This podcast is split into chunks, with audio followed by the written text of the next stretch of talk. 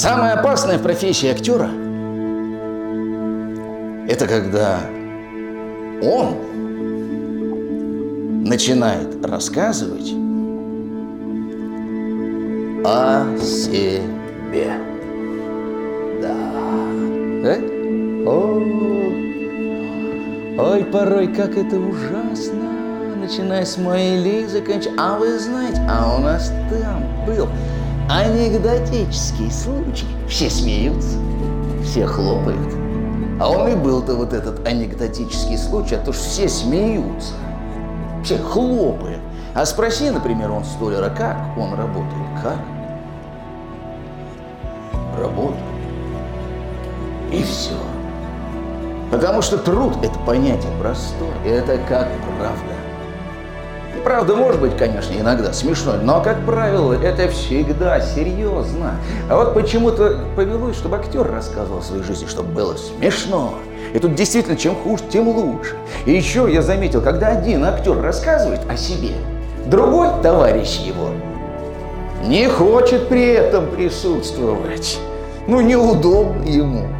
И зато какая радость видеть их, когда они остаются вдвоем, наедине, какие-то простые, нормальные, обыкновенные люди. И все как у всех, что деньжат маловато, что работы нет, и наоборот озверел от работы.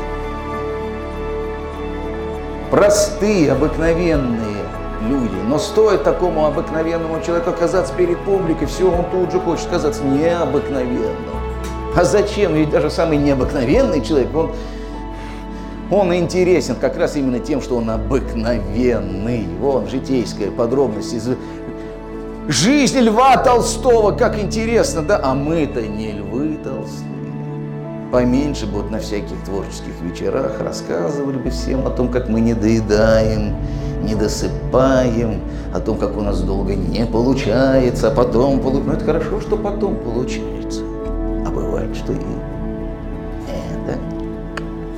так что поменьше бы вот этой творческой лаборатории. Мы и так слишком много знаем друг про друга.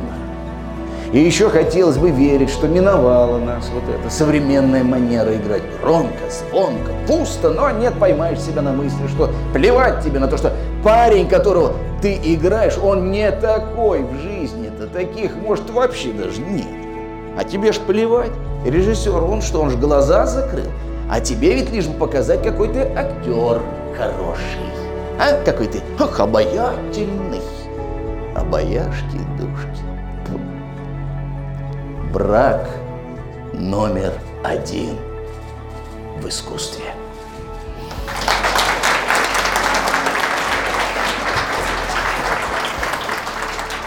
Андрей, пожалуйста, вопрос задать. Вот что сподвигло на съемку такого фильма? То есть э, интерес, да, конечно. Следующий вопрос это будет, опять же, приход ваш к вере, потому что, ну, наверняка, да, то есть такие фильмы э, снимают люди, приближенные к вере. И, то есть это, конечно, такая, э, может быть, даже непривычная, да, наверное, для зрителей. То есть если брать там фильм «Бумер» или другие ваши картины, тут вдруг вот такой православный фильм, что же вот сподвигло вас сделать такую работу? Зато «Бумер» видели бывшие милиционеры.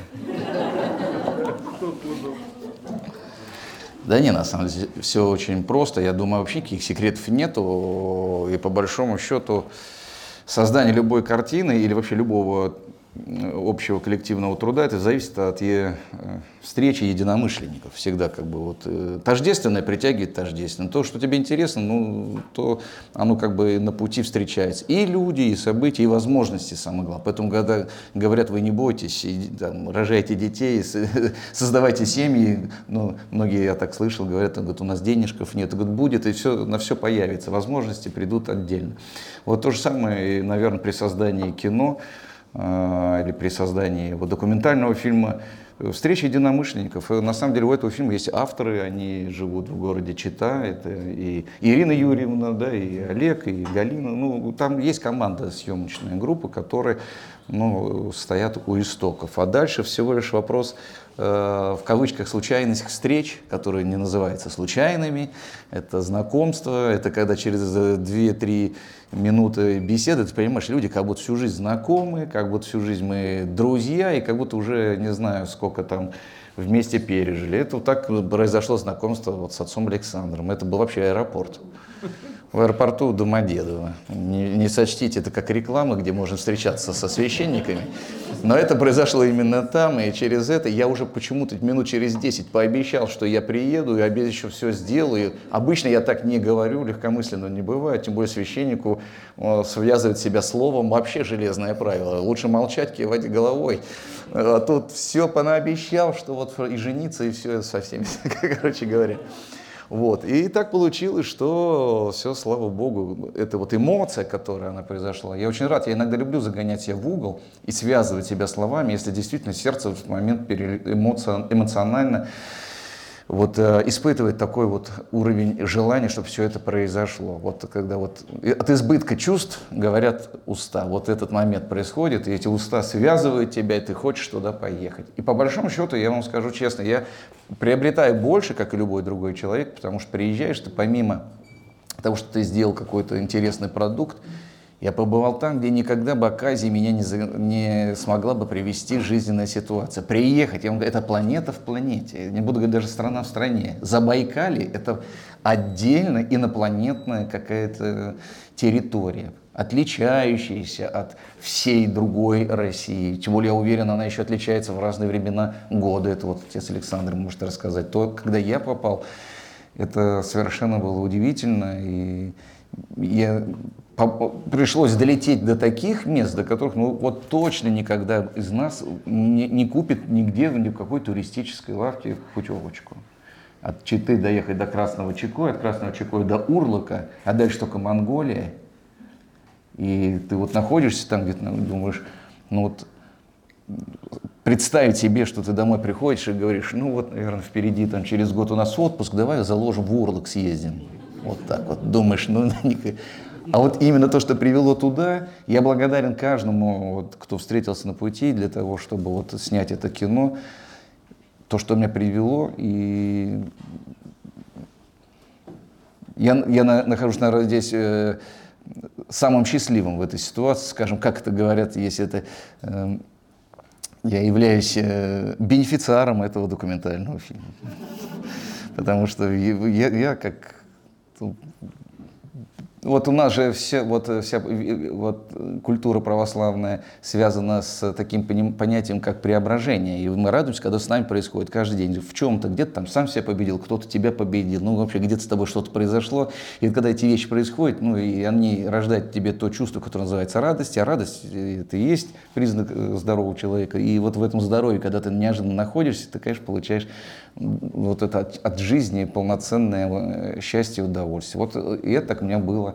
Это вот первые мои такие шаги по ЗБ. Потом уже был второй, третий. При, э, мы с отцом Евстафием на связи, он мне постоянно рассказывает, как вы, вы даже не представляете, вы в кино видели только первые шаги. Мне поверить не могу, куда он собирается на эту гору, как собирается вообще тащить строительные материалы, или там, как, самое странное, удивительно было, а как сам-то Варлам Чекойский туда вот это же строил. Я когда увидел... Дров не было. Так нет, каменное же это было. Прям, а фон, ну, а фон там, ну, такой вот был просто на это. Я так, ну, глаза-то боятся. Теперь мне присылают фотографии нашей Евстафии, настоятель. Я второй раз в жизни не могу поверить. Сделал же эти. То, что мы видели, построено уже, действует. Петух не дожил только, если он, не знаю, в кино видели, там э, охранял территорию петух. Да, показывали нет в кино? Видели? Вот а, нет, самого, самого нет. Петуха уже нету, да, конечно.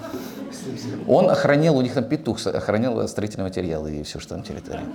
И всегда подходил? Серьезно, я боялся, мне, ну, мы же снимаем кино, у меня это как э, определенные монологи, микрофон начали, а я просто боюсь туда идти.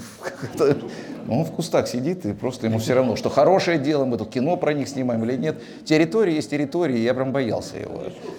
Да, вы такой непростой петух, православный. Заклюет вообще за веру. Да. Вот.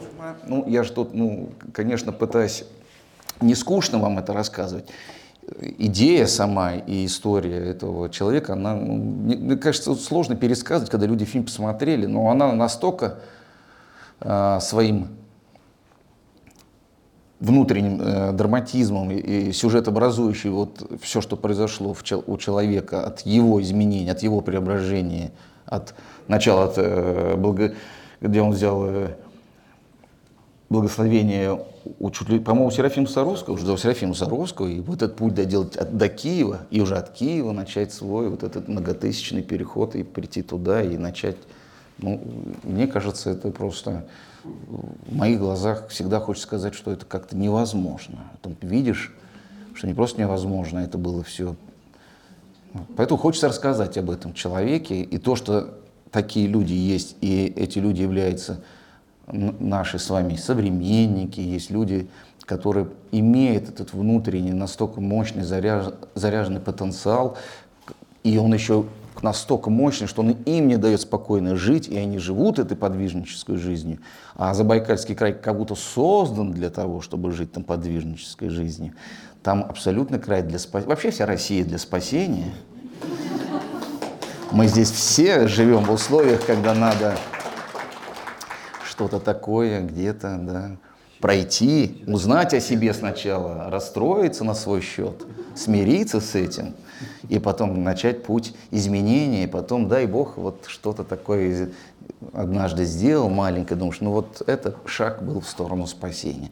Вот наказано на самом деле, это вот, наверное, вот ответ на этот вопрос. Фильм, безусловно, я считаю, что это такое, как бы, возможность для всех нас, сделать э, для себя самих что-то важное и полезное. А то, что я тогда в, аэропорту встретился, до сих пор говорю, ни разу еще не было, чтобы вот с этим человеком я как-то там немножко был это, ну, как, знаете, ох, тяжело.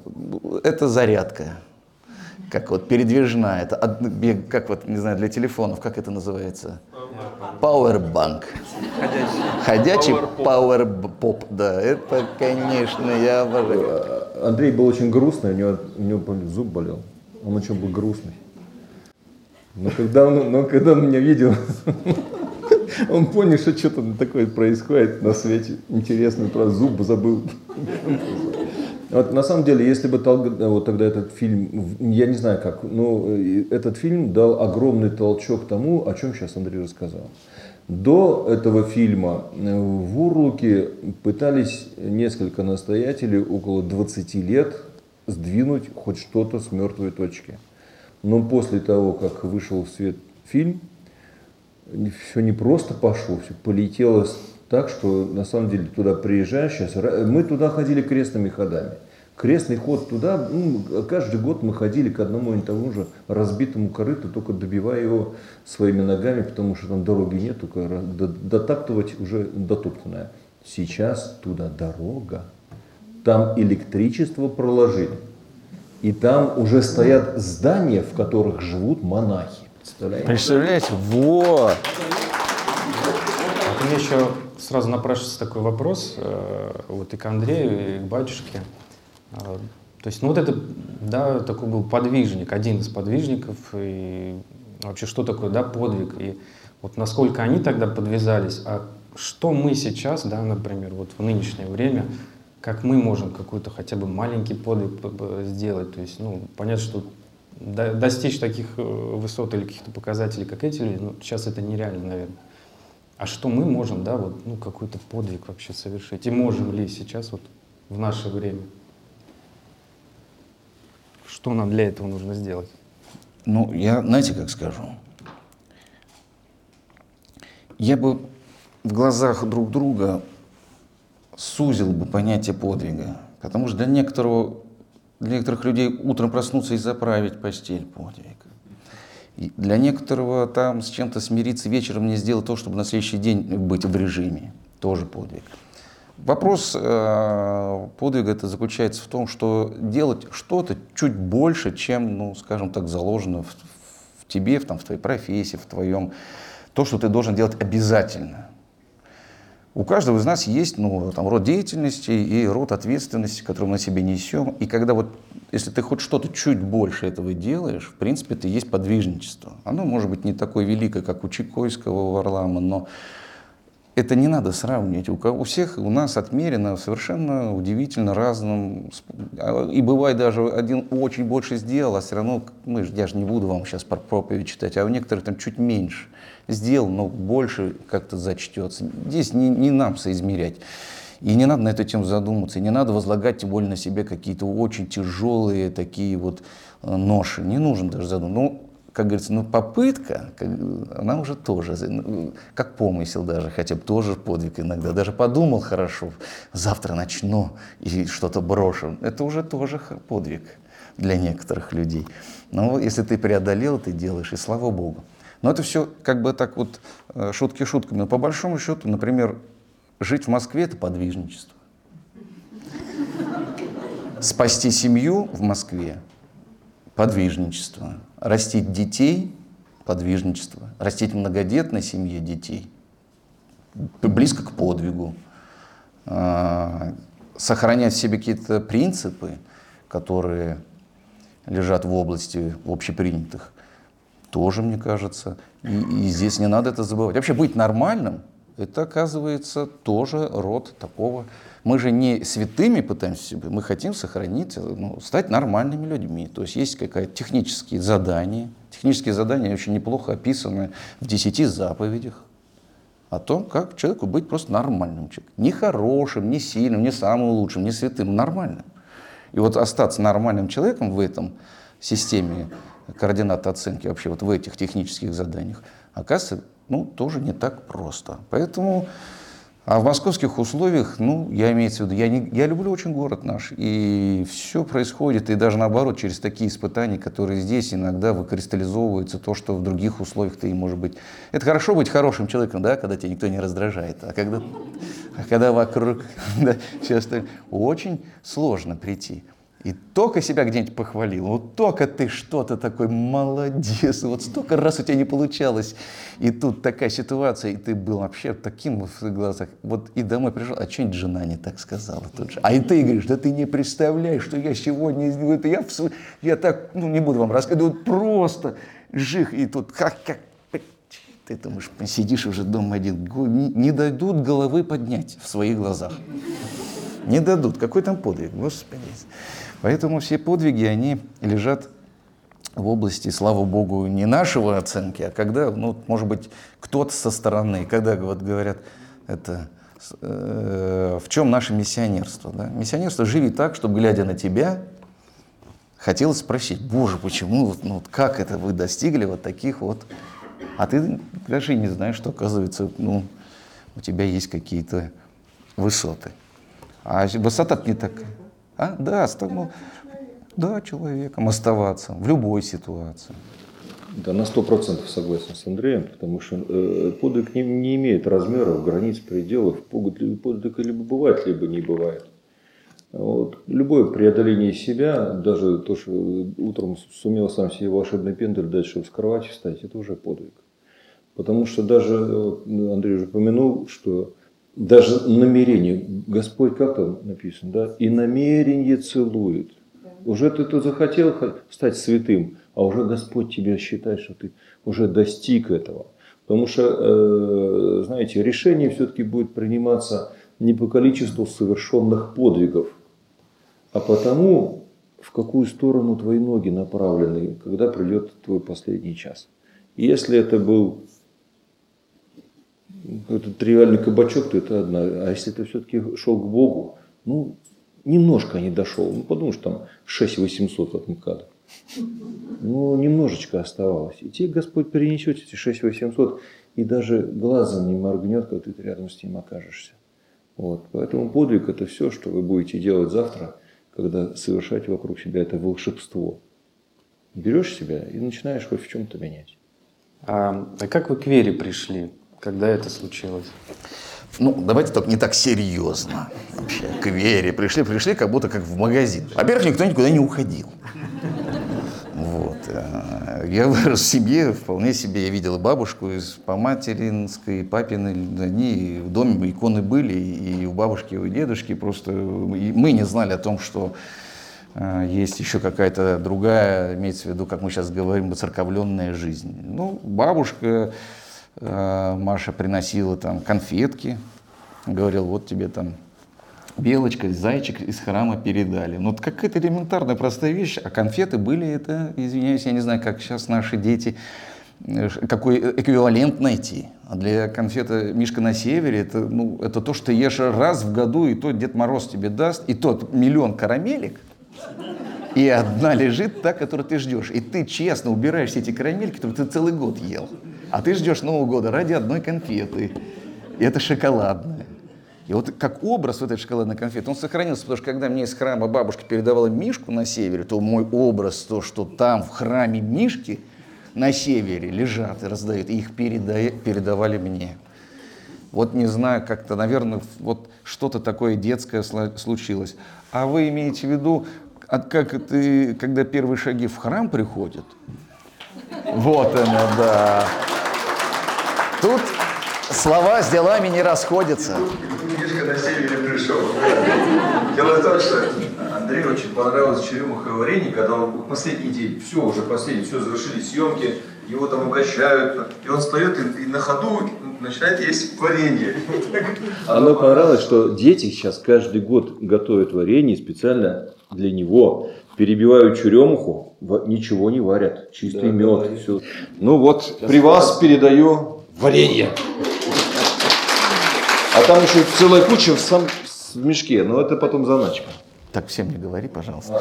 Поэтому, когда речь идет, а, скорее всего, мы, наверное, тут вопрос идет, а, когда происходит понимание того, что в обычном режиме существования человеческом тебе неожиданно поступ- ну, приходит не, такое желание, которое ты не можешь себе а, не то что там победить, ну ты чувствуешь, что с этим не справиться. Это когда у тебя появляется желание пойти в храм. Вот, вот это было у меня событие, когда неожиданно, без мамы ни- ни- никогда и мне, ну уж папа точно. Помимо дома были иконы, да, висели, но прям вот так, чтобы в храм ходили, не ходили. А вот такой наступил момент, и он, слава богу, наступил, когда мне самому захотелось. Почему объяснить это? Можно что-то, наверное, по- проанализировать, но я не беру за этот анализ. Просто оно было настолько мощным желанием. Там было, там, один раз ходил с мамой на Рождество, это, но это я не думаю, что как-то... Скорее всего, я вот однажды ответил в одном в интервью, я думаю, что у многих может быть приблизительно такая история когда наступает такое количество опыта человеческой жизни, с которым человек уже может не справляться. А еще бывает опыт такого, когда ты уже что-то такое сделал, что даже в своих глазах стыдно, поэтому ни маме не рассказать, ни с, ни с друзьями не поделиться, а уже и, и на утро проснулся, оно не так быстро исчезает. И на- начинает накапливаться, ну и как-то сейчас вот современный термин есть, душно становится. Вот, и вот ты понимаешь, что какие-то вещи, они не проходят, то есть ничего не исчезает со временем. Как время не лечит такие вещи. Я, вы не пугайтесь, ничего там я такого в жизни, э, в отличие от других, не делал. Просто, знаете, бывает такое, что а кого-то это не поддушливает. Вот у меня поддушливало, так что, ну, неловко было как-то, не знаю перед кем, не могу объяснить. Ну, вот и поехал я однажды прямо в самовольное плавание, никому не сказал. И единственное, что я сделал тогда неофитскую, так как сейчас говорят, это не ошибка, на самом деле, это тоже случилось а, промыслительно хорошо. Я поехал прям сразу, думаю, если уж ехать куда-то, то в Троице Сергию Лавру, как мне сказали. Вот туда, там, прям вот сразу к спасению, да. Ой, это, конечно, да. Ну, как это и бывает, я приехал, никогда ничего не знаешь, два, да, как мне сказали, ну, я, может быть, преувеличен, но в моих глазах два часа я стоял, а может быть и нет, как раз всю литургию-то я и стоял, два часа, вот сказали, вот к, к этому батюшке, сейчас я даже помню, как, не буду говорить. А, Да, да, вот, ну, ну, вот да, нужно постоять. И... Знаете же, ведь особенно раньше вообще же было это в нашей это. Не просто к батюшке пойти, были специальные батюшки. У этого лучше исповедоваться, чем у того. А у этого причащаться, понятно, три чаши, да, к одному вал, А Костромский стоит такой бедненький и никто не идет. Разница большая у нас. Это, мы же что ты, господи. Это. Вот и я стоял вот как бы вот в одну такую и вот уже все, уже там видно, я сейчас уже понимаю, тогда видно, причастие начинало уже скорее этих дожимает, говорит, ты кто? Я вот готовился. Я говорю, что это значит готовился? О, брат, и ты по башке мне. И я и вышел, я ей не поговорил, и не обиделся, вообще разозлился на него. Два часа стоял, как за картошкой, просто, я не знаю, когда за дефицитом это отстоял и, и не, не, значит, не получил желаемое. Ух, вышел, конечно. Но это была лучшая прививка в моей жизни, поэтому я потом уже, спустя, когда, знаете, проходят все эти а, время, там, год спустя, допустим, и уже после другой, совершенно другой встречи с другим батюшкой, в обычном таком, знаете, храм уже разрушен, нету ни куполов, ни стен, а вот такой вот приехал батюшка, ну давайте здесь хотя бы литургии отслужим, давайте, и вот они там вот как это называется, в стенах, где бывший, ну, как не бывший, но был алтарь здесь, ну, такой разрушенный храм в лесу. И вот мама пошла туда, попросила меня проводить ее, чтобы ночью не возвращаться поздно. И я стоял в сторонке, обиженный. Я говорю, спасибо, я уже стоял. Я, в свою очередь, уже честно отстоял, и вот так это было. Вот так держала меня вот эта история. Мне повезло в жизни бывать, да, вот мы их называем духовниками, кто-то говорил, никого не сможешь назвать духовником. Я вообще не думал на эту тему. Просто встретил на улице священника, припер его к стене, он, бедный, даже испугался, наверное. Он говорит, тихо, он ну он не хуже отца Александра был, знаете, такой двухметровый, они попы вот с такими бородами, вот ну, так, как и даже вот исполины такие. Покойный ныне отец Алексей, вот пять лет будет 17 ноября. Да, и я при, припер его к стене припер, начал на улице. Он говорит, тихо, тихо, тут так не делается. Приходи, говорит, ко мне в храм. А храм он находился так далеко, это не 6800 МКАДа, конечно, но в моих глазах было 6800. Я говорю, у меня машины нет, я так не доберусь. Так он заехал за мной. В 5 утра узнал мой адрес, пожалуйста. Знаете, как неудобно, когда там в 5 часов тебе звонят, будет, а ты спать хочешь. Ты уже, ты, то, что вчера было, это было вчера. У тебя нет вот этого исповедального чувства, тебя ничего уже не душит, ты просто хочешь спать. Просто. А он стоит внизу. И тебе неловко, по-пацански, в принципе, сказать, что, братан, ну вчера я немножко, а сегодня я просто, у меня рабочий день, можно я никуда не поеду?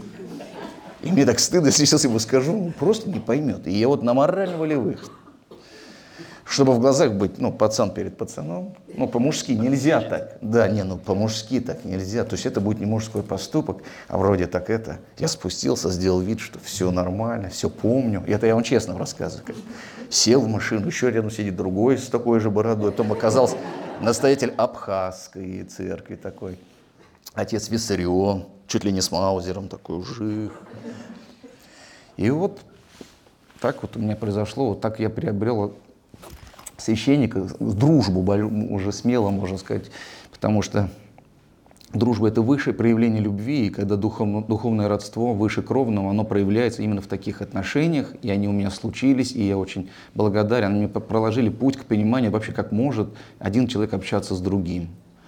И когда это произошло, и даже с уходом этого человека, вы знаете, когда испытываешь горесть от того, что ушел человек, потому что ну, он прям друг был близкий. Но то, что опыт, который называется духовным, он, оказывается, не исчезает. И нет такой прям глобальной горечи, потому что вот как будто бы идет общение, и как будто совершенно спокойно я могу веселиться, радоваться, и вспоминая, и говорить, и проецировать свои отношения с ним на людей, которые рядом со мной. От священников до простых э, там, коллег, хотя с коллегами сложнее, вот. Э, иногда молчание все-таки золото. Это касается тех людей, с которыми ты работаешь. Я думаю, что это, наверное, у всех так. Поэтому мы...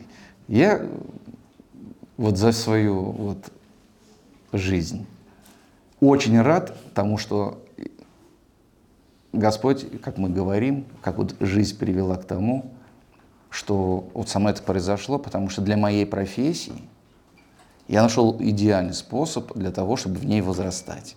Это наша культура, воцерковленная культура именно человека, себя. Ну, не принуждать, конечно, ну, я к тому, что вот пройти этот путь, когда это становится твоим образом жизни, когда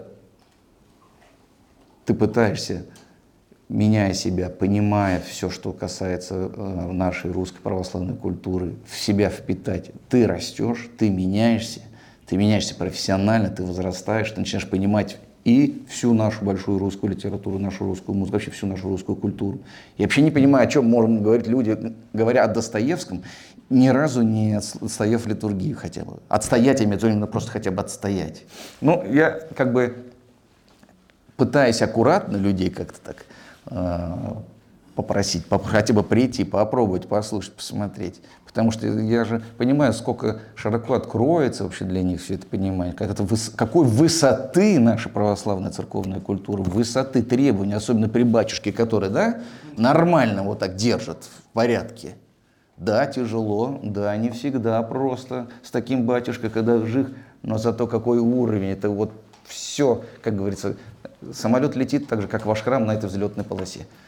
Клир поет так, что он на обоих крылах держится, все литургии. Вот я это очень люблю, слушать, смотреть, когда вот происходит э, соединение и молитвы, и формы, и внутреннее содержание, это когда вот все складывается, все хорошо. А бывает, наоборот, попадешь, вот как я говорю, где вот все разрушено, и там другое состояние. Но это уже как это, как в жизни складывается, бывает. Вон как это, как в, Заба, в Забайкалье приезжаешь, вот, вот отец Александр. Вот, ну а как? Такие тысячи километров расстояния. Вообще не представляю, как можно при... И везде же поставили храмы, и везде же крестятся, и везде ждут. Доедет, когда он в следующий раз уже подготовились, у нас тут новые крестины, тут повенчать надо. Вот и такая как говорится, настоящее служение. Мы говорим про подвиги, про подвижничество. Вот подвижничество такое, вот это шилка, пожалуйста. Тут недавно еще наводнение было, помимо церковных дел, это же надо восстанавливать все. Людей, это жизнь, вообще решить Забайкали само по себе спасение, а тут еще и в духовном смысле это слово. Вот смотришь на этих людей и опираешься, и, и думаешь, ну вот так вот интересно. Отец Евстафий наш тоже, который живет там в Урлуке, то же самое, вот такое вот. Вот бытие, мы так, посмотришь, вот как вот человек живет, ну, как говорится, наш настоятель, отец Евстафий, вот избушка у него маленькая такая, и баня, вот, и петух. Вот так живет он там, вот, и даже ничего не говорит. Знаете, бывает миссионер, который только хихикает, вот этот. Ты говоришь, отец Евстафий, как, как, как ты вообще здесь живешь? Самому, то есть, да, ты же как бы, ни байк, ни рассказов, ничего нет, ничего. Просто такой телефон такой. А потом только напишет что-нибудь там, и все. Ну, это дорого стоит. Вот это, это высшие пробы миссионерства. Если бы мне когда-нибудь э, в детстве, когда я жил в Ташкенте, э, рядом с греческим городком в Бандинском районе, сказали, что я буду милиционером, когда все знали, что с бандита не бывает милиционеров. А потом, когда я был уже милиционером, а потом, когда я уже был милиционером, то никто не сказал, что я буду священником. Я, я знал, что с милиционеров не бывает священников. Я не знаю, куда это все дальше двигается, я уже боюсь загадывать. Но на самом деле лучше, лучше как у Андрея лучше так, спокойненько, без... Вот, э, когда, когда человека, и, и, и у человека появляется какой-то новый мистический опыт, который ничем не, нельзя объяснить, и он начинает искать, а Господь ему в этом помогает, то такая очень хорошая схема. Иногда Господь так устраивает жизнь человеческую, что э, других решений принято быть просто не может. Вот вы знаете, Многие люди приходят, говорят, батюшка, я вот не могу то-то, не, не, не, а я, говорит, не могу бросить курить. Вот я могу сказать, как человек может бросить курить. Очень просто. Э, берем любимого твоего ребеночка, рядом стоит фашист с автоматом, патрон в патроннике в голове и говорит, если еще раз закуришь, я твоего ребеночка застрелю. Кто закурит? Видите, как быстро человек бросает. Почему я вот такие крайности э, употребляю иногда в своей жизни? Потому что до тех пор, пока человек не стоит на краю, и когда у него есть возможность выбирать, он никогда не сделает правильный выбор. Он всегда сделает выбор ближе к себе. Как э, раньше я не говорил про ребеночка, я говорил прямо про человека. Я говорю, вот тот человек тебе поставит в голове. И одна тетенька мне сказала, я сказал, а я закурю, а потом стреляйте. Э, вы знаете, э, вот, получилось так, что через три месяца ко мне пришла и сказала, батюшка, у меня вот рак легких, что мне теперь делать? Я говорю, я не умею лечить рак легких. В свое время Господь меня к тебе послал для того, чтобы ты приняла решение. И ты приняла решение. Оно оказалось неправильным. Оно привело к тому, к чему привело. Значит, дело не в том, сколько у тебя сил, а в том, что ты вообще хочешь в этой жизни. Поэтому лучше хотеть варенье. Вопрос к Андрею. Вот. Э, их несколько, но я кратко задам. Э, вот вы говорили, что вы, вас там нахлынуло на вас э, в общем, исповедь, такое искреннее покаяние. Хотелось бы спросить, о каком возрасте речь? Вот. Второй вопрос. Участвовали ли вы в крестных ходах, в таких вот сложных физических, многодневных или ну, просто сложных физически? Вот. И третий вопрос – это были ли фильмы, в которых вам не хотелось снимать, сниматься, вот, э, то есть какие-то сценарии нехристианские, например, вот, ну что-то связанное с верой, поняли, да, вопрос? Да, я с последнего начну, как говорит наш президент. А, фильм, конечно, безусловно, и этот бой происходит постоянно, потому что происходит предложение, очень много приходит. Как бы вот фильмов снимается много, и ты как раз отсеиваешь именно в той... С первого дня так было, даже когда не был востребованным. Все равно ты э, оцениваешь фильм приблизительно с тем, как ну, сможешь ты это сделать или нет. Я не могу пока найти, как, сказать, что есть какой-то прям фильм, за который мне там очень сильно стыдно, но было два эпизода, которых, сыграв которые, я сказал, ну, в принципе, я мог бы этого не делать. Я был, то есть это не обязательно было делать. Хотя иногда вот подонков показывать тоже кто-то должен. Я так себе, но не то, что сам оправдывался, но это, знаете, когда фильм не отпускает, так же, как бывает и роль сыгранная приносит радость, так бывает иногда, и вот оно как вот заноза живет, вот иногда оно, возможно, и попускается для того, чтобы такое сделать, потому что вот это чувство неловкости, то, что ты, сыграв вот этот эпизод, вы, может быть, и не заметите. А тебе внутри, конечно, немножко неловко. Он до сих пор держит, что еще ухо еще более становится профессионально острым, чтобы не пропустить даже вот такую вещь, которую ты согласился. То есть момент напис... даже написан, ты не увидел, а в момент исполнения и реконструкции тех событий, которые предлагает сценарий, думаешь, да, такое, лучше бы это не делать. Существуют такие вещи, но дело в том, что Э, падать вниз и уже там кусать локти. Это не наши, ну, как бы, здесь надо как бы, ну, переступить, сделать вывод, и вот с этой занозой жить, и просто на будущее быть уже более внимательным. Такое вот иногда попускается. Но в принципе, конечно, я все отслеживаю сквозь призму того, что, ну, все должно быть благочестиво, нормально. Либо, я еще раз говорю, бывает так, что иногда, это, кстати, очень даже важная часть и составляющая, так как вся наша жизнь не про благочестие в кино, в книжках и это, нет фильмов про. Как раз все литература, великая литература написана, как мы оступаемся, природа этого оступаться.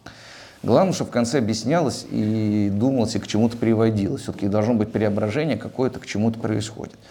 Вот в кино, как одно из зеркал Э, жизнь человеческая, зеркал, которые вскрывают, показывают. Конечно, вот у меня есть фильм «Зеленая карета», карета, который практически про это. И играет далеко от, симпа, э, э, от, от таких симпатичных качеств человеческих героя, но тем не менее смысл, который заложен в картине, намного сильнее, чем то, что я там хотел бы я это играть или не хотел. Или там фильм «Заблудившийся», совсем жесткое кино. Ну, ну так прочитаешь и скажешь, ну зачем? Надо, надо, и за это нужно браться. И здорово, если ты берешься за это с тем, э, с той базой, на которую можно опереться, потому что туда можно подложить что-то.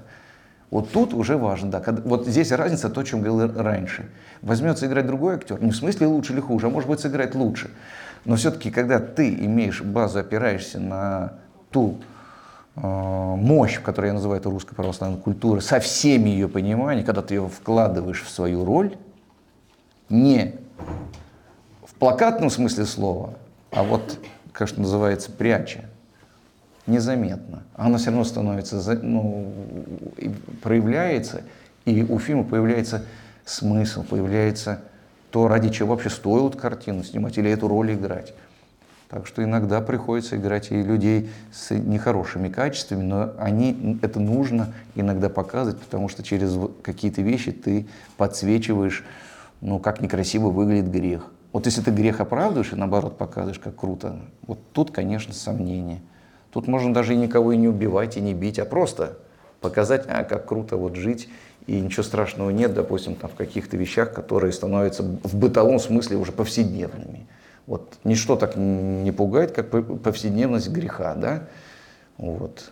Это, наверное, самое страшное, когда вот э, замыливается, замыливается, да, что такого в этом, что такого в этом нету. Как вот раньше говорили, да, мы называли сожительство, а теперь это называется гражданский брак. А это и есть замыливание, ну, как бы, да, мне жена тоже говорит, давай попробуем пожить. Я говорю, ты шутишь, что ли? Мы попробуем. Че, я себя, что ли, не знаю? Загоняй в самый угол. Я тебе предлагаю венчаться, родная. Она в шоке. Говорит, да, что мы сразу повенчались?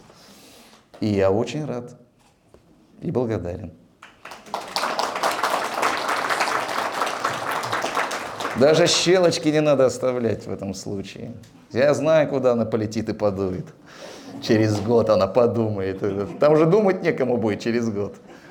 А так вот счастье каждодневное, как первый раз. А, э, про фильмы, про крестных, ну, вы знаете, нет, прям вот я понимаю, о чем вы говорите, такие трехдневные. Не, нет, не совершал. У меня была мысль, я, я сам-то, знаете, родился и вырос э, в Подмосковье, прямо рядом, где вот деревня Радонеж. И вот все время хотел пройти этот путь, который раньше был царский, все наши обязательно цари ходили, это вот трехдневный, на Троицу, в Троице-Сергию Лавру. И я книгу прочитал потрясающую. Все же читали «Богомолье»? О, ну это, это удивительная книга. Я когда прочитал, я, во-первых, все места знаю, они там же написаны, это то весь путь, где я живу, вот каждый пункт остановки, я говорю, знаю, ну это же родина моя, это все места, вот начиная от Мытищинской воды, кончая вот все это Ходькова, Абрамцев, они идут, говорю, боже мой, неужели так и было? Но я, конечно, хотел по книге пройтись этот путь, но график, который не позволяет. Никак я не найду эти три дня, может быть, когда-нибудь случаться пройду, дай бог, да. И, а крестные хода, которые служебные, ходим, конечно, конечно, вокруг храма. Ой, знаете, я получаю колоссальное удовольствие. А еще думаю, что вот эти встречи, ну, знаете, православные, это такие вот занудливые, э, местечковые, мы сейчас здесь, они все там, а мы здесь нет. Вот я люблю, когда открытые, простые, радостные люди. Потому что радость это признак, вот это духовного здоровья я всем желаю сохранить в себе. Потому что все, что ворует у вас эту радость, значит, уже неправильной дорогой двигаетесь. Отец Александр, у меня вопрос к вам. А, в сегодняшней афише а, было написано, что у вас 12 э, детей. Вы сегодня сказали, что их было 13, 10 из которых вы взяли э, в детском доме. Расскажите, пожалуйста, про этот опыт, потому что а, прочитав это, я даже не могу представить, каково это. Как вы к этому пришли и вот э, как вы с этим вот в этом прекрасном деле живете? Честно говоря, мы к этому не приходили. В то время, когда мы в 90-х занимались охраной общественным порядком, очень много детей э, ездило на поездах, э, а так как денег ни у кого не было и билетов ни у кого не было, они ездили в товарниках. И мы их оттуда снимали с товарников, и их надо было куда-то девать. Тогда не было социальных структур, социальных служб, которые больницы. никто их не брал, их приходилось забирать домой. Вот так и началось. Первый, второй, третий остался, а потом вот у Людкина родители, они сгорели и э, на глазах детей, и от старшую дочку забрала а тетка, э, младшая дочка совсем больненькая была, ее в больницу забрали, а эту повезли в Читу. Я говорю, ну-ка быстро перехвати ее. Быстренько перехватили, до Читы не довезли. Это самая старшая Людка, вот мы сейчас уехали с Кристиной, и у нас там на, подворье хозяйка есть, а там она с пацанами занимается, там, хозяйство держит у самой, куча детей, а, еще и за нашим присматривает. Вот. Потом Танька появилась, потом приехали в Новосибирск, вот Кирюшка, который сейчас за ленточкой. И он был неуправляемый такой ребенок, его в психбольницу ка- каждые полгода сдавали. И сказали, забери, пожалуйста, этого придурка, мы не знаем, что с ним делать. А его наколят там в больнице, а потом отпустят, он как овощ месяц ходит, а потом же он на, выше- на голову выше меня. Вот.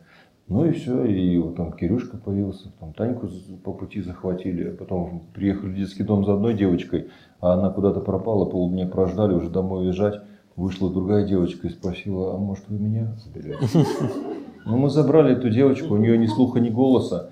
И я думаю, господи помилуй, хоть надо, надо хоть чем-то научить. А- а Она пошла в музыкальную школу, закончила музыкальную школу, музыкальное училище, Троицко Сергию Лавру, и она сейчас регент. Без слуха, без голоса. И вот это вот, да, и потом, потом Темка появился, то, что сейчас за ленточкой служит. Темка вышел, это вообще такая удивительная история. Нам вывезли, вытащили двух мальчишек, и мы стояли, такая комната, больницей пахнет, стены синие, потолки белые, эти в халатах белые, я в черном. Ну, Дед Мороз стою тут. И, и при- привезли этих двух маленьких, они двухлетние, трехлетние, привезли. И, а у Темы были, у, у него очень нек- некрасивые вот так, глаза были в, в разные вот так, один туда, другой туда. Он был худенький, и у него на, на, на шее свищ был. И вот этот свищ, ну что там, бородавочка. Нет, это свищ был реально в легкий потом. Это. И, и вот мы вроде, Юрочка был посимпатичнее, и вот мы Юрочку. Давай, Юрочка рассказывай. А Темочка зажался в уголок и начал петь. Маленькой елочке холодно зимой. Настолько это было. Я к нему подошел к редисту. А меня же боятся, я же лохматый. А он подошел, как стиснул свои руки, и я говорю, все это наше. Ну вот так они что-то подсобрались все. И каждый ребенок это отдельная история. Про каждого можно писать отдельную книжку. Ну, знаете что, у меня не было никогда такой задачи, но, к сожалению большому, статистика ген- Генпрокуратуры дает нам цифры страшные. Всего 10% детей, которые вышли из детских домов, э, социализируются в обществе. 90% это асоциальные. Это тюрьма, алкоголь, табак, наркотики и суицид. Вот. К большому сожалению, это не я придумал, это Генпрокуратура. Наша семья изменила эту статистику. И мы доказали, что даже просто обычные два человека без педагогического образования могут сделать так, что все сто процентов будут социально адаптированы в обществе. Для этого нужно только всего наличие папы и мамы. Не семи пядей во лбу, боже упаси. Просто наличие папы. Хорошо же сидели-то. Ну, место проповеди, конечно, есть везде, но только я бы тогда просто обозначил слово проповедь. Эм, Вот в чистом виде проповедь может говорить только священник в определенное время, в определенном месте. Все остальное можно, наверное, вот как выше говорили, жить каким-то образом, чтобы это было хотя бы похоже на проповедь. Это можно, да. Вот. Но это сложно. И нету таких каких-то вот установок, которые сам себе скажешь, ну вот я буду жить как проповедь. Я, в принципе, как бы стараюсь на эту тему задумываться только в контексте, когда слушаю про других людей. Вот сейчас я слушаю, вот это жизнь проповедь. Но это же не можешь себе поставить задачу, вот буду жить так. Вот я счастлив и радуюсь, что вот есть возможность, не задумываясь, жить так, что эту жизнь можно назвать проповедью. Когда ты действуешь, живешь, а люди хотят, ну так, повторить это, сделать. Да, можно. И, наверное, может быть, моя в данном случае нежелание рассматривать себя с этой точки зрения со стороны, получается мне это или нет, делает меня более здоровым в этом смысле. Но все равно где-то там подспудно, я надеюсь, что иногда все-таки удается в этом направлении тоже что-то сделать. Но в данном случае я уже говорю не про себя, потому что я тоже являюсь как бы а, уж ну, не то чтобы я один, а я вижу себя в контексте с моей супругой, и поэтому здесь уже, как говорится, я все время так вот с Анечкой в сговоре в нашем таком. Я все время говорю, у нас с тобой сговор. Вот. Многие называют это там, брак. Я говорю, нет, мы сговор у нас, ну, это сговориться вот так вот, потому что вообще семья это вот в чистом виде такой сговор, что тут что банк грабить, что детей растить. Тут за тылы отвечать надо. Вообще нужно как-то с подругой своей быть. Вот, ну, это вот такие отношения. Мне кажется, позвольте себе такое замечание, мне кажется, что вот э, фильм, который да, мы сегодня смотрели, он и может быть тоже такой проповедью. Ну, безусловно, просто не, не мне на эту тему рассуждать. Может быть, конечно, жизнь проповедью. Он с женой, да, вот мне родители до золотой свадьбы дожили. Ну разве это не проповедь? Ну проповедь чистой воды. Что я им еще могу сказать? Я пришел, сказал, я-то знаю, как они это прожили. Не наше это дело препарировать, кто, как, чего. Мое дело вот сказать им спасибо, потому что пришел, сказал, вот вырасти в семье в полноценной, это большая, я теперь уже предполагаю, радость. Только для меня это было как будто автоматом, все так живут. Потому потом узнал, ну не все так живут. И любой дискус за столом, за чаем, да не приводит к единомышленническому, потому что другой опыт был у человека. Другой совершенно. Это большое счастье, глядя на своих детей, просто знать, что ты трудишься. И слава Богу, Господь приносит радость еще в этом труде, потому что это не то, что ты терпишь супруга, а наоборот. Через всю призму, которую мы видим, что мы, получая от этого еще больше, чем труд, хотя, да, это очень много труда закладываешь, но что в этом есть большая польза, потому что вот эти, которые мы их, вот ради которых иногда ты думаешь, вот, ну, это же большое счастье, что вот мы все вот вместе в одной, как говорится, все хочу сказать слово банда, но ну, чтобы они понимали, что ну вот ну, у нас здесь вот так.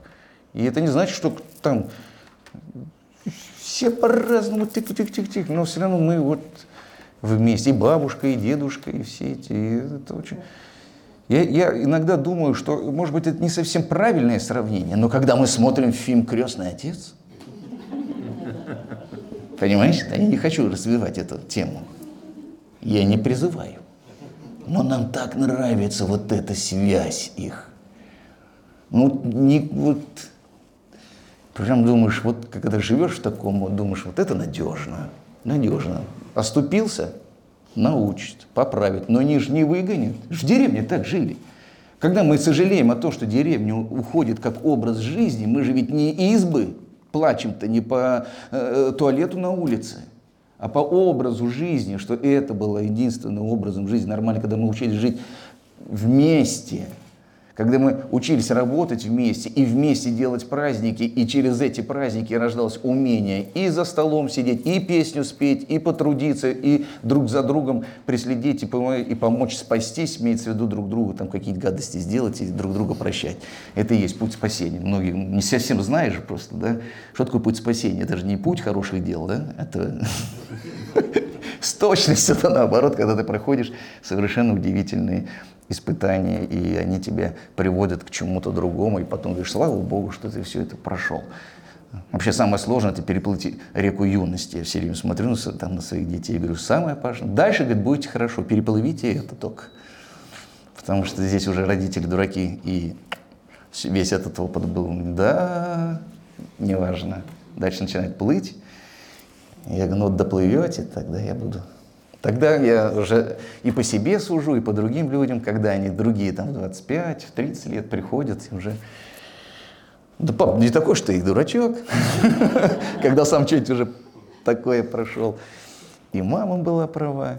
И дай бог, чтобы в этот смысле, чтобы родители живы были. Вот, чтобы, вот не было такого, когда ты все понял, и уже приходишь, к сожалению, не чтобы в лицо сказать и маме, что она была права, и папе. У меня, вот, я говорю, это большое счастье. Вот, вот жизнь моих родителей – это чисто проповедь. Тем более, я еще раз повторю, мы же видели, как все это ткется.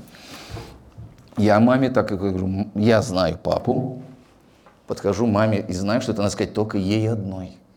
Я говорю, мама, я тебе попросил, я тебе такой памятник. Вот я как-то вот... А к папе подхожу, говорю, пап, блин, я вот мужчина, я тоже женат. И вот как тебе просто пацан пацану, они как говорю, блин, ну, Господь тебе отлил там вообще просто. Но мама это не просто. Ну, знаете, когда она все знает, как надо. Вот все, мужику шагу сделать. Я говорю, вот когда мужик не может стать тем, кем она хочет быть, что он, она, вернее, она же хочет из него сделать кем, чтобы был, но он не может, потому что ну, она везде лучше просто. Вот просто легче сесть, ну и делай все сама тогда, господи. И вот, вот я это гляжу, как же самость женщины иногда может вот повлиять и на мужчину. Я говорю, батя, как ты все это выдержал? И сохранил вот это великодушие, когда она все равно остается с кем она хочет быть, а папа не злой. Папа добрый. Сидит вот так, молча смотрит. Я думаю, вот это вот можно. Но он же не скажет слух, так, дурочка ты моя. Но просто улыбается, а я читаю, уже понимаю. Потому что опыт у меня теперь есть свой. А раньше просто мама лучше папы или там папа. Вот, вот сидишь и какие-то примитивные вещи. А тут спасение, да, вот приходит, а не то, что сколько служб там, да, понимаешь, конечно, ходили там. Ну, я думаю, что молились они усердно, и моя мама очень любит вспоминать свою маму. Это очень удивительно, то, что вот они там вспоминают. И, конечно, я абсолютно верую, и вам тогда честно скажу, и это стопроцентно, что и об этом говорил отец Александр, абсолютно стопроцентно. Все, что возможно со мной сегодня счастливого в жизни происходит, безусловно, не от моего ума. Но я когда узнал историю своих родственников, родных, я имею в виду родственников, не с кем живу, а вот по папе, маме, тот труд и ту жизнь, которую они заложили, вот когда говорят, через поколение передается, просто что-то очень хорошее, и буквально я потом с годами узнавал, узнавал, это в жизни, когда ты потрудился, что-то сделал, это, безусловно, передается и твоим детям. Потому что они потом, безусловно, не знают, почему в их жизни что-то складывается, складывается, оно как-то автоматом у них. А теперь я вот практически это точно знаю, сто процентов, поэтому мои молитвы не образом, а именно буквальном смысле этого слова. То есть, когда ты приходишь, да, это очень на автомате, там, мама, папа, это все. Но вот всех по отцовской, по материнской линии вот это вспомнить и про себя проговорить, и не в смысле там только записать. Это вот, я впервые в жизни признаюсь вам это, это просто, э, наверное, самое важное. Вот, вот когда вот я там, особенно мы там вспоминаем субботние, родительские, нет. Вот просто это вот любое начало литургии, это пока там идет проскомидия, успеть всех вспомнить. Я же их не видел, я же как-то их себе представляю. Я же до, до 1812 года э, Ивли это своего по папиной линии знаю. Вот про, про, про кто там, про, про дед. Вот до Ивли дойду, и когда я знаю, что, как они жили, каким опытом, я просто их всех благодарю, потому что иногда это выскакивает, и ты думаешь, ну, вот это живет. И поэтому, зная это, ты ну, иногда пытаешься представить, а что будет дальше, ну, что проснется в тех дальших, ну, я имею в виду, поколениях, то, наверное, думаешь, ну, это быстрее отрезвляет, наверное, даже чем э, любая какая-то другая философия. Вот я буквально в это, ну, вот верую. Для меня это очень вот как бы не умозрительно, а буквально, что информация, ну, я боюсь какие-то ну, облекать слова, но когда вот говорят там про корни, про, это же не, не культурная традиция, она прям буквальная, кровная, духовная. И наши бабушки и дедушки слишком потрудились, они жили значительно – мы живем менее значительно. Наша жизнь в наших глазах иногда приводит кризису по одной простой причине, что в наших глазах жизнь не, не, не так значима. Ничего такого не сделали, Днепрогэса, образно говоря, не построили. Не сделали пахоту, мы не посеяли овес вовремя. Нету каждодневного вот этого цикла круглогодичного, который просто зависит от тебя, и ты зависишь от этого цикла, когда ритм жизни целиком полностью в тебе. Настолько и ты в нем, что эта взаимосвязь э, чувствуется, понимание и родство с тысячелетней всей истории там, человечества. Когда человек жил в этом, может быть, до конца не понимал, хотя вот читаешь и понимаешь все вот эти наши святотеческое предание, ведь там же ведь мудрость, извините меня, не философского характера.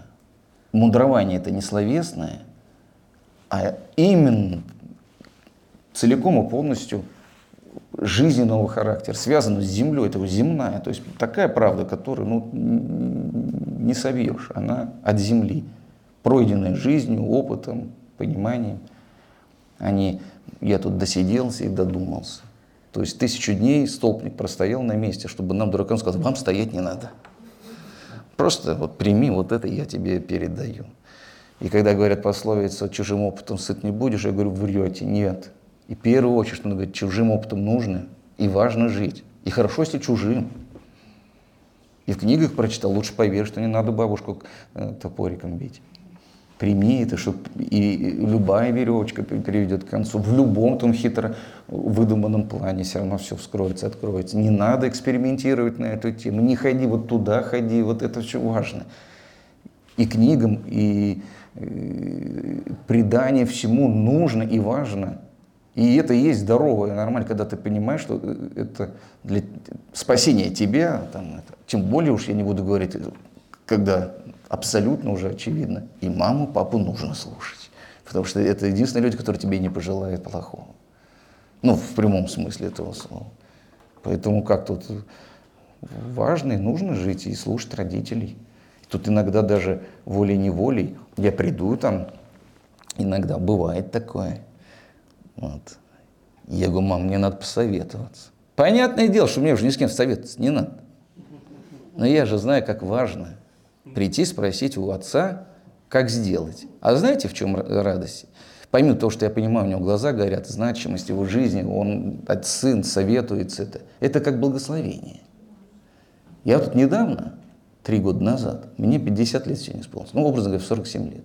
Я впервые в жизни на автомате, не задумываясь, не понял, почему я это сделал, вам признаюсь, а, приехал, уже уезжаю, сложил ладошки – Подошел к маме, слова не сказал, поняла.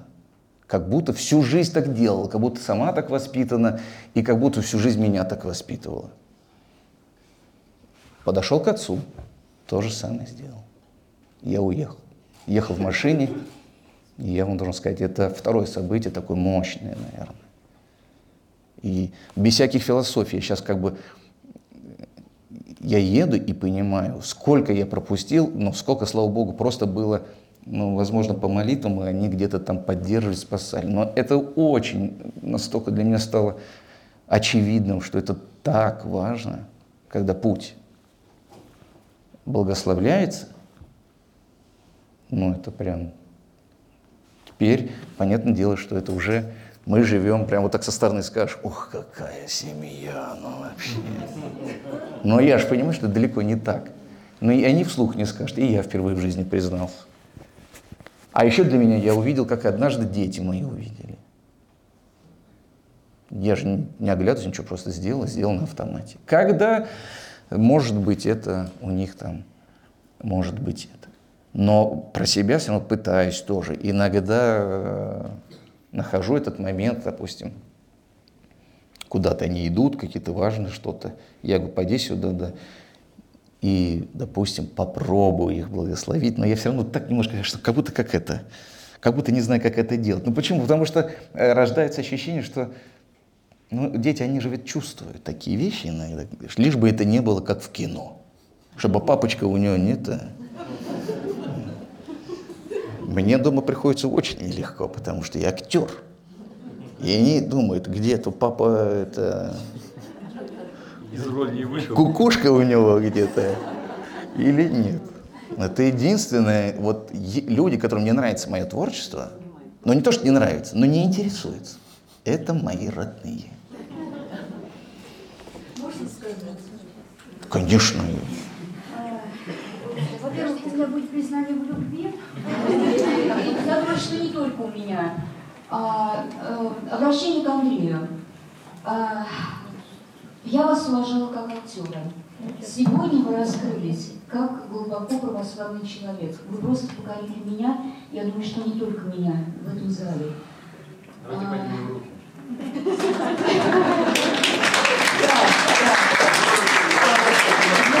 Я, я буквально, влюбилась в вас. И вот своим рассказом, а, вначале у меня был вопрос, я, я говорила, можно вопрос? Потом э, вы э, раскрыли, я услышала от вас то, что я хотела услышать. Значит, это признание в любви. А потом два вопроса. Э, Когда вы снимали вот этот фильм, за фильм огромное вам спасибо. Его хочется смотреть и пересматривать этот фильм. А, Любовались природой, любовались окрестностями.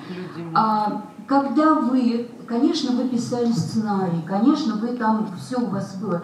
Но когда вы снимали, вы чувствовали, что Боженька ведет вас? то, что вам легко снимать, то, что вот э, как бы вам э, вы не прилагаете никаких усилий, а вот у вас как бы само собой это. Вы знаете, какой опыт, я вам сейчас скажу. У нас, когда снимается кино, когда идет гладко, и как вы говорите, как будто бы настораживаются все. Коллективный вид творчества подразумевает, ну, прям, если гладко, вот что-то, значит, точно не то. Как правило, все через э, какие-то сложности. И все к этому готовы, и точно на что не обращать внимания автоматически, это на сложность. Никто не удивляется, что-то сломалось, не приехало, подвели, этого не будет. Здесь это называется нормальная, это как нормальная экология кинопроизводства. Я сейчас даже был тут слово такое из питчинга, вы не пугайтесь.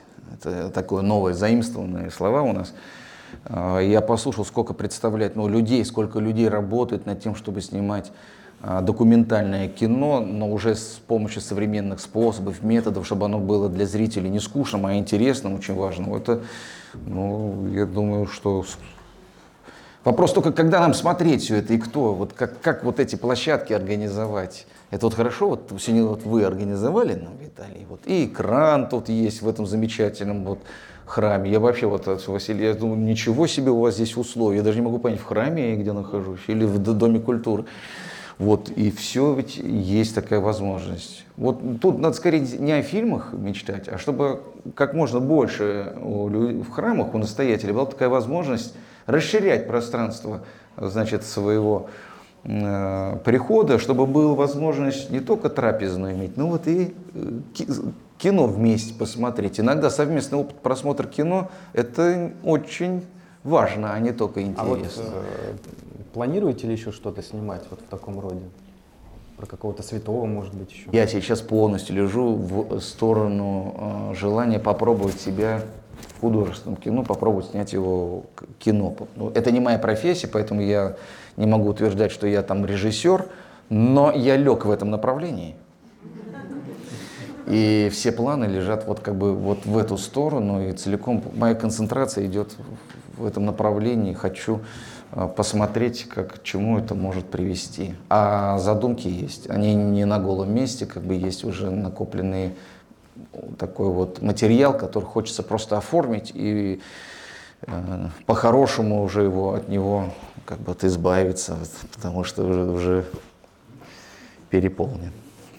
Помоги вам, Господи, в ваших проектах. А у нас, к сожалению, большому э, вот такого плана не будет фильма, но сейчас снимается фильм. У нас э, в школе погиб мальчишка э, Ромка. Вот, и режиссер написал сценарий, сейчас снимается, часть фильма уже отснята. Начинали про Ромку снимать, а решили сделать все-таки, чтобы герой вернулся. И вот сейчас про двух братьев, один остался в кадетке учиться, а второй ушел на СВО. И Вот мы очень надеемся, что он вернется, этот брат, и надеюсь, что в следующий раз мы вам этот фильм привезем. В фильме про Варлаама было показано сюжет, как мужчина в деревне, забыл название, строил сам храм с топором, 9 лет, по-моему. Малые названия не помню. Вот судьба этого храма. Это, э, к сожалению, большому, это не наша, не наша епархия, и поэтому э, некоторых мелочей я не, могу просто не знать. Этот храм находится от моего храма э, 850 километров. Ну так, в принципе, недалеко. Но э, э, вот этот храм, на самом деле, он достроил. В этом храме отец Евстафий нет-нет дослужит. И несмотря на все проблемы, которые там существовали, храм достроили, он не, не такой, э, не такая активная жизнь у него, как у Урлука, все-таки там исторический мест, но все равно литургия там совершается. Спасибо сегодня нашим гостям. Андрею, что смог уделить время.